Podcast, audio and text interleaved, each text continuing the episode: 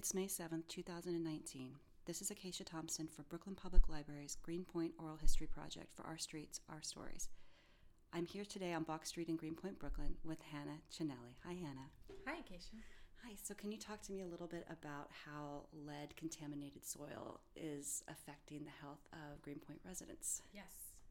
Um, I first became introduced to this issue uh, working at PS 110 um, I'm active in the PTA there with the Wellness and Sustainability Committee. Our um, for a number of years, we had a sustainability coach at our school, Fran Agnone, who alerted us. The, uh, I had been sort of vaguely aware of it for a time, but Fran really sort of honed our my awareness um, to the issue. Um, we the PS 110 Wellness and Sustainability Committee recently did a soil testing drive in our neighborhood where we invited members of our community to uh, bring samples, which we would then send to the Urban Soils Institute to be tested. Um, we have discovered in the process, and from various neighbors who have done their own testing, that Greenpoint soils are toxic, basically. And the levels range anywhere from 90 parts per million in parts of McGolrick Park to 300 parts per million in other parts of McGolrick Park to 1300 in some of our neighbors' backyards. Um, those levels are all levels which should be abated.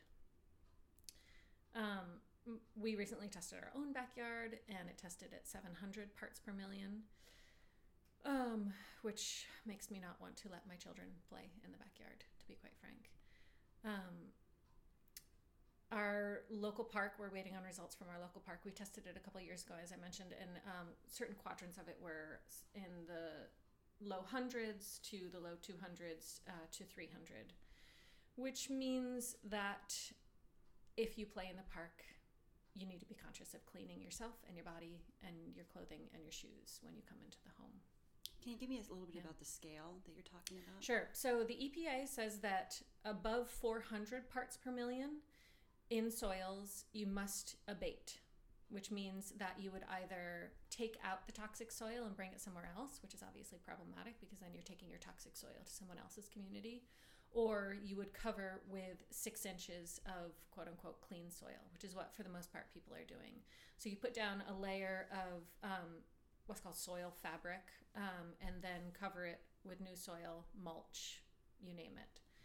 Um, that has has happened in um, various parts of the park. It's been covered up with many inches of mulch, which is why I think the park numbers are relatively low compared to you know neighbors' backyards that are in the you know upper 900, 800, 1300. Ours is at 700. Um, so I think because the park has been introduced, you know, a couple times a year, mulch is spread throughout the park, and I think that's why the park numbers are lower than they are in private homes and residences. And I would say that the vast majority of my neighbors have concreted over their backyard. I mean, that's just the reality, and you know, they cover up the toxic soil with concrete. You know. Can you talk to me a little bit about the health issues? So, um, obviously, uh, it's far more dangerous.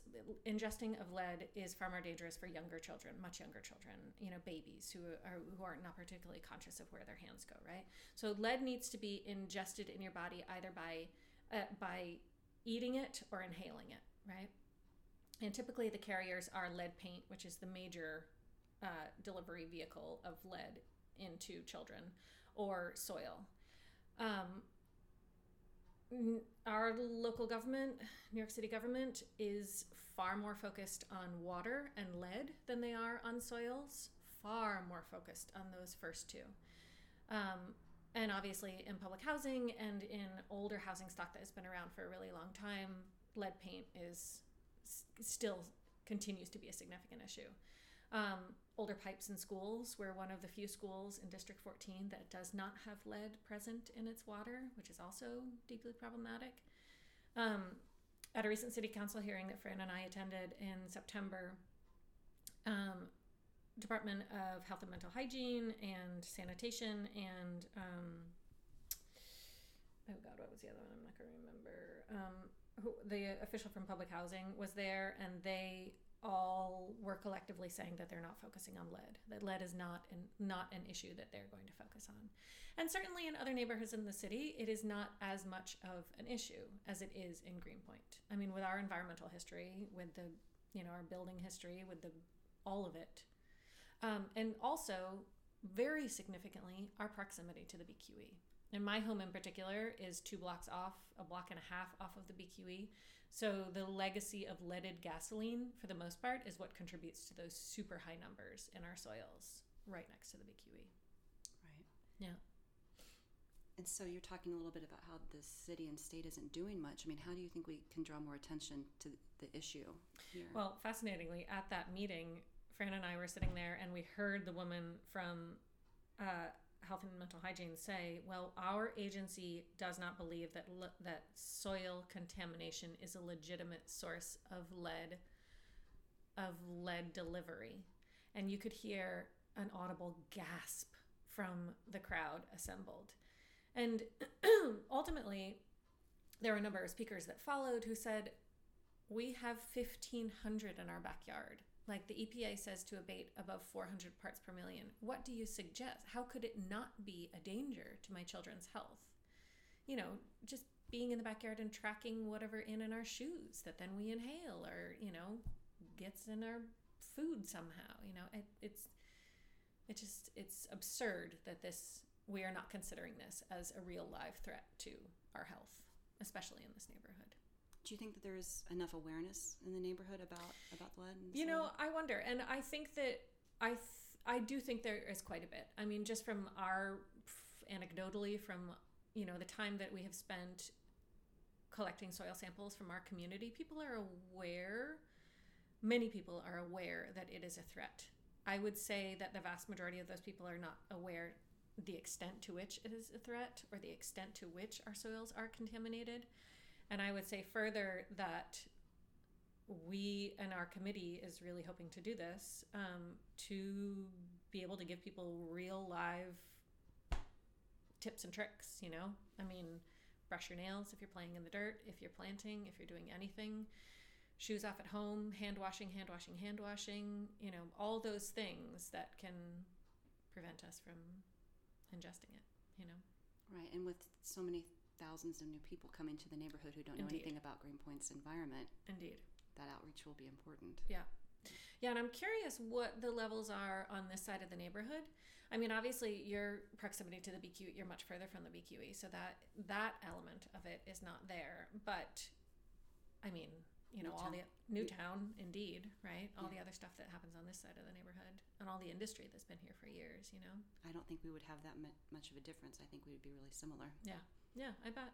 And so, perhaps what what else in Greenpoint's environment? I was just wondering about like how how the environment itself affects you and your family.